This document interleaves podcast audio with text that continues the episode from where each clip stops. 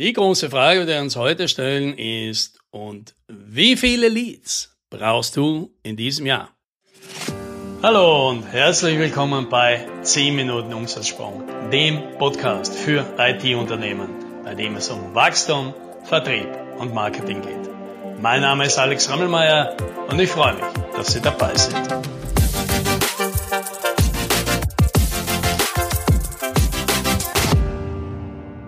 2023 ist, und du hast wahrscheinlich ein Ziel. Ja, mit großer Wahrscheinlichkeit ein Umsatzziel.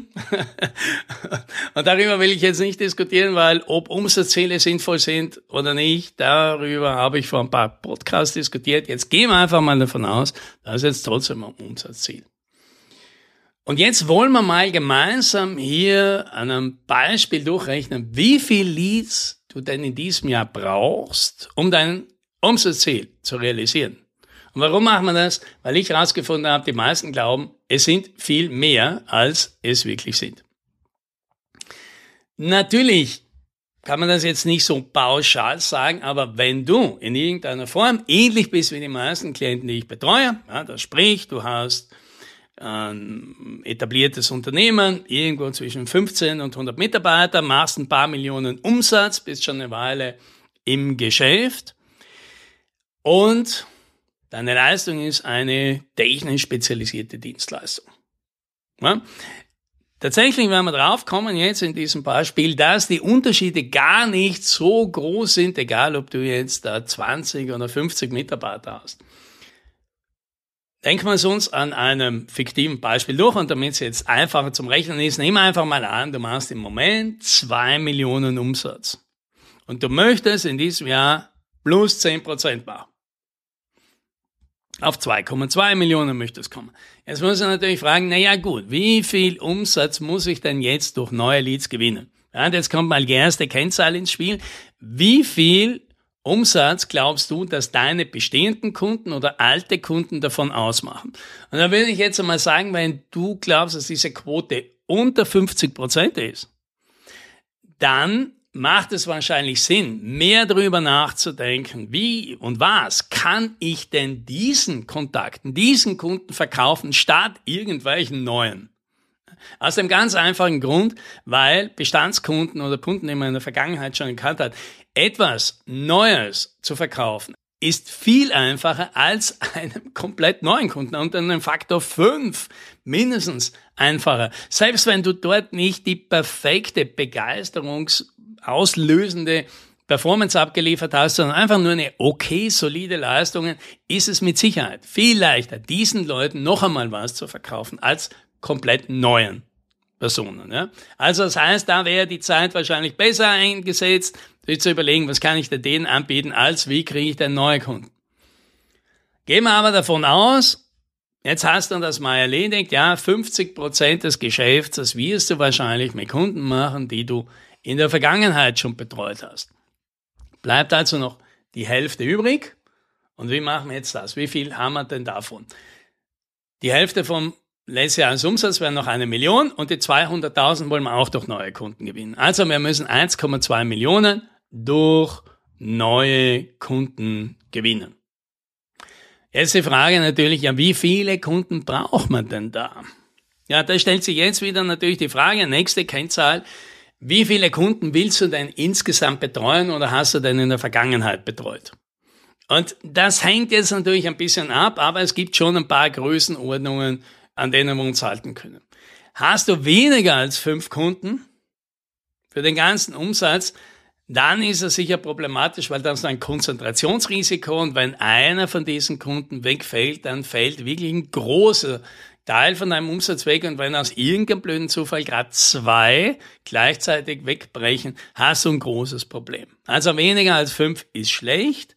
Umgekehrt glaube ich am anderen Ende mehr als 20 Kunden zu betreuen, ist meistens ineffektiv und ineffizient. Warum? Ja, weil da hast du einfach immer so viele unterschiedliche Kunden, die wollen alle was anderes. In jedem musst du verstehen, was will der und wie braucht er das und wie dick der. Du hast Abhängigkeiten, weil du nur Domainwissen brauchst, kannst die Mitarbeiter nicht so leicht verschieben. da hast du Größenunterschiede und das wird dann ziemlich schwierig, dort einheitliche Prozesse, die sehr effektiv ablaufen, zu etablieren. Das heißt, ja, Sweet Spot würde ich jetzt sagen, ja, gefühlsmäßig irgendwo zwischen 10 und 12. Man kann alles argumentieren. Man kann natürlich auch argumentieren, dass du nur zwei Kunden brauchst oder dass du 100 Kunden brauchst.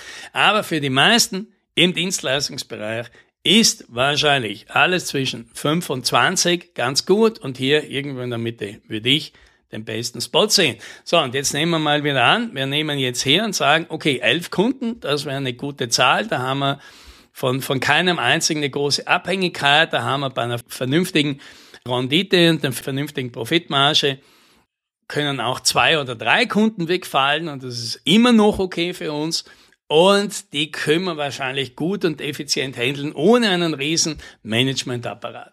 So, elf Kunden wollen wir also, fünf haben wir ja schon, Bestandskunden, sechs neue Kunden brauchen wir also. Ja, das heißt auch, okay, sechs neue Kunden, mit den sechs wollen wir 1,2 Millionen machen, also im Schnitt sollte jeder 200.000 Euro machen. Ja, damit haben wir schon ein gutes Kriterium, was für Kunden brauchen wir da. Ja, Kunden, die 200.000 Euro bei uns kaufen. Das heißt nicht, dass man natürlich beim ersten Termin, wo wir dort sind, oder beim ersten Abschluss, den wir dort machen, 200.000 Euro verrechnen müssen.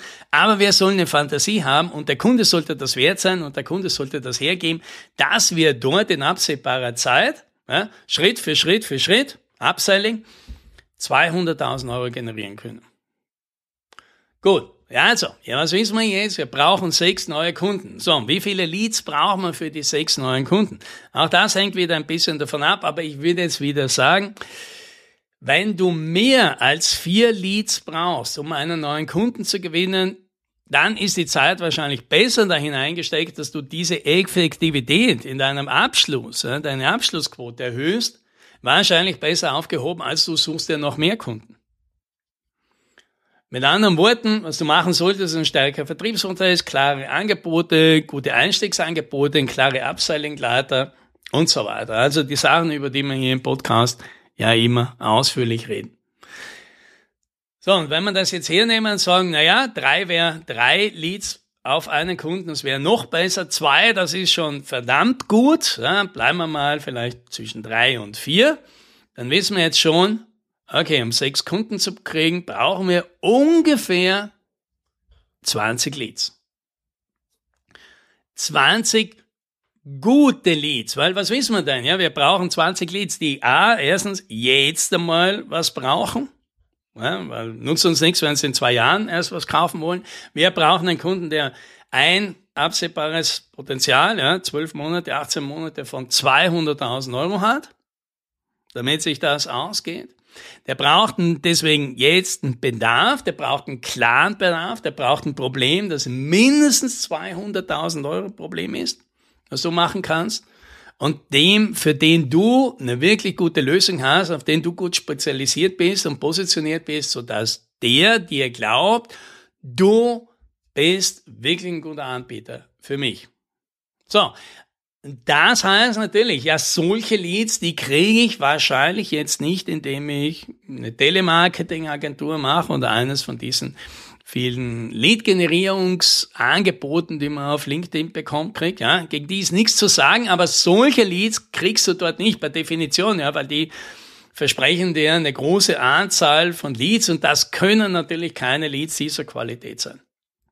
Aber umgekehrt, ja, wenn du Leads dieser Qualität kriegst, dann brauchst du, ah, okay, der Jänner, da ist schon ein bisschen spät, dann haben wir noch Urlaub und Weihnachten, zehn Monate haben wir noch in diesem Jahr. Das heißt, wir brauchen zwei Leads pro Monat. Ja, das hört sich jetzt doch machbar an. Zwei gute Leads braucht man natürlich, hochqualitative Leads.